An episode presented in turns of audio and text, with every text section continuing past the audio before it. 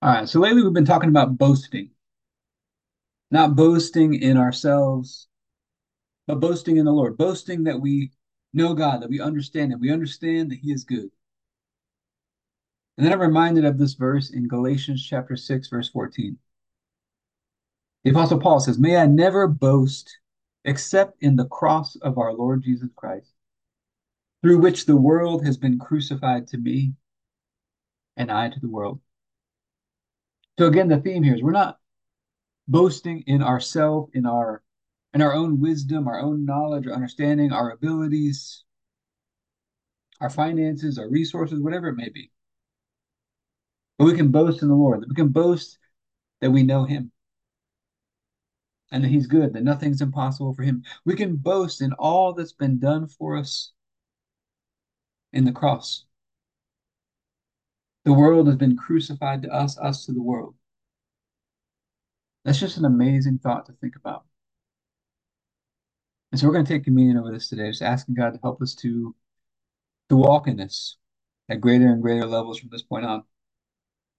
Let's get started with the daily prayer, and then we'll get into our time of communion after that.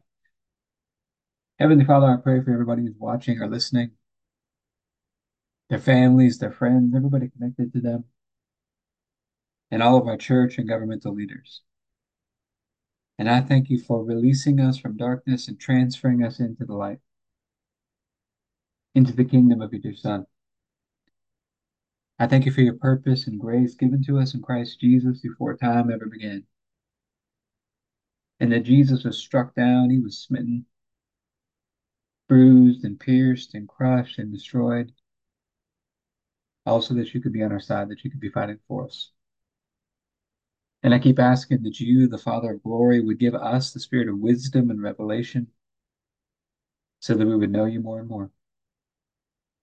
That the eyes of our hearts would be enlightened to know the hope to which you've called us and the riches of your glorious inheritance that is in us and the immeasurable greatness of your power to us who believe. The same power that you exercised in Christ. When you raised him from the dead, you seated him at your right hand, heavenly places,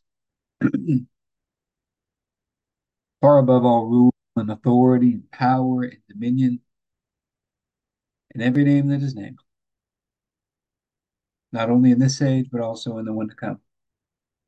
And you put all things under his feet and made him to be the head of the body, the fullness of him who fills all in all.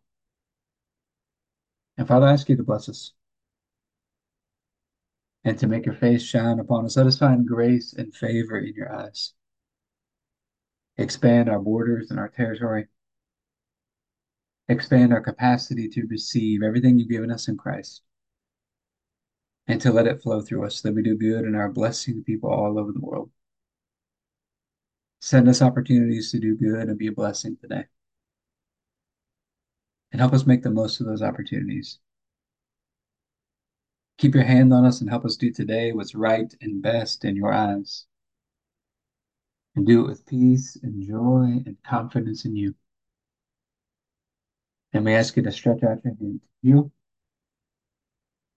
and do signs and wonders and keep us from evil and pain. Through the mighty name of Jesus. Amen. Father, we're so grateful for this promise that we can boast in the cross of our Lord Jesus Christ, through which the world has been crucified to us and us to the world. Lord, we're asking for your help as we take communion today. Let the breaking of the bread be symbolic of just putting off any old patterns, any bad habits of boasting in ourselves, our abilities, our skill, our own wisdom, our own resources, and let our boasting be in you.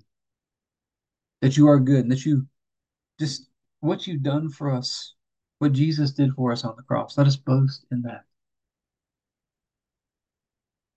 Let our mouths just be consistently full of just gratitude and praise for what you've done for us. That we would grow in this from this point on.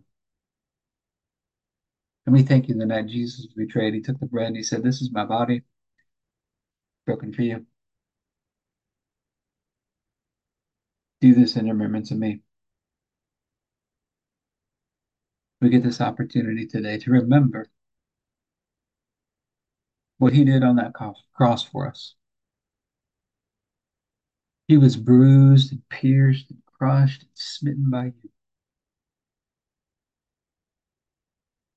Also, that we could be right and holy and perfect in your sight. His sacrifice was perfect. He is worthy. Worthy of our praise, worthy of our boasting. And so we just thank you for his sacrifice, for his body. And ask you to bless this bread in Jesus' name. Let's go and take our bread.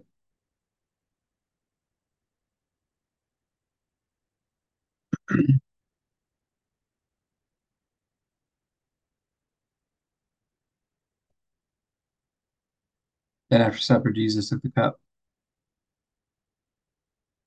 And he said, This is the cup of the new covenant. In my blood, poured out for the forgiveness of sins for many. We just thank you for this cup, Father. Been given a fresh start. We've been washed cleansed by his blood. Given a fresh start.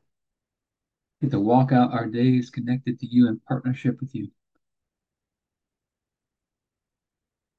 And so I thank you for this cup and ask you to bless it in Jesus' name. Let's go ahead and take our juice.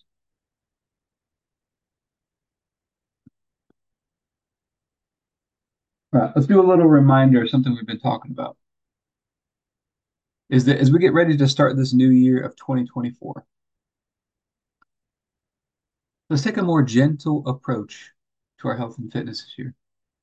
Nourish, cherish, be gentle with your body. Still take action, still train, still put things into practice, put them into action.